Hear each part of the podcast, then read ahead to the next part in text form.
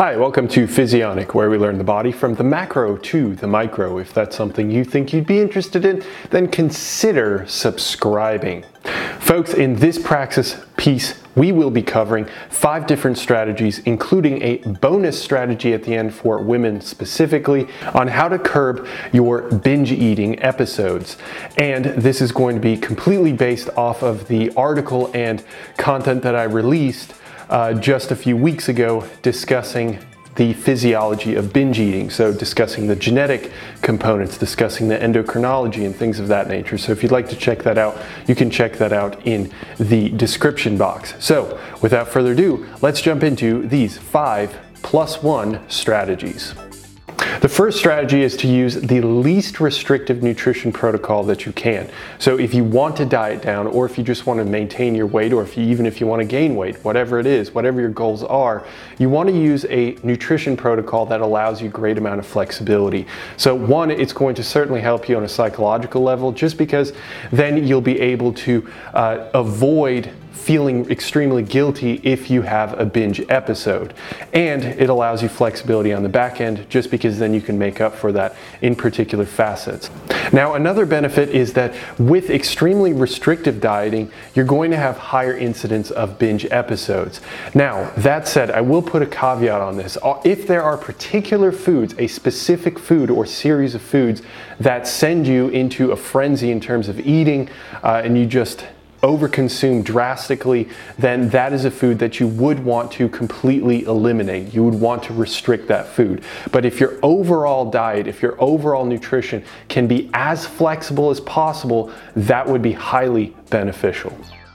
Strategy number two is to not eat in isolation. So, a common issue with binge eating episodes is that people tend to eat alone. They tend to kind of isolate themselves in a corner or isolate themselves in a particular situation in which they keep away from the public because they have a certain level of shame. Now, that's certainly not everyone, but it would be incredibly helpful to make a point to always try and eat with someone or to eat just in public in general. Binge eating strategy number three is to distract yourself. And I don't necessarily mean that just in the macro. Of course, you want to pick up uh, hobbies and things of that nature that aren't going to add stress to your life. Uh, and things that you can easily drop or things that you can easily change, things that you aren't necessarily 100% committed to.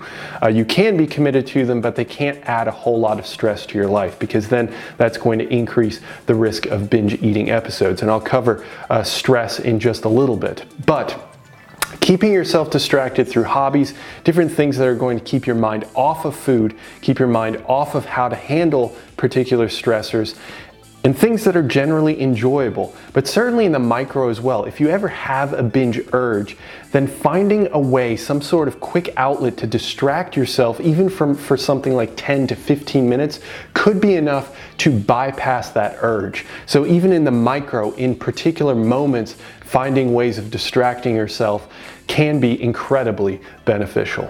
Strategy number four, and this is incredibly important, is to get enough sleep. This is especially important for people with binge eating episodes because those individuals tend to have altered activity in their frontal cortex, in their thinking region of their brain in terms of thinking about food. Also, uh, the emotional centers of their brain, the corpus striatum specifically tend to have altered activity. So if you can get enough sleep, that is going to at least keep you at a baseline. So if you tend not to sleep enough, you can have even greater alterations in your brain activity, which can then lead to even more or even harder time inhibiting those thoughts of binge episodes.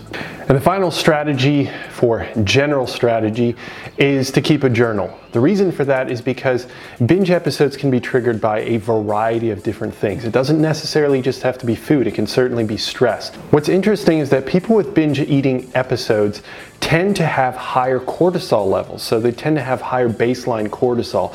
And they don't have a cortisol response, meaning a stress response, to particular stressors, but they have a far greater response to other stressors.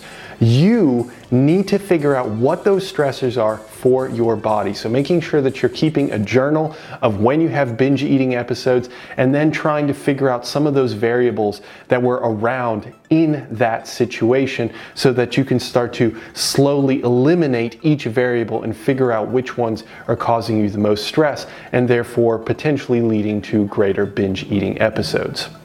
And the plus one strategy for women specifically is to monitor your menstrual cycle. Most likely you are already doing this, but especially during the first week of the menstrual cycle as well as post ovulation in your third week. So the early follicular phase as well as the early luteal phase will lead to higher instances of binge eating. So making sure that you're extra vigilant during those two weeks is especially important. And there you have it, folks. Those are the five plus one bonus strategies for mitigating or decreasing your binge eating episodes. If you find it useful, then share it. And I hope that I have the pleasure of speaking with you in the next one. Have a good one. See you.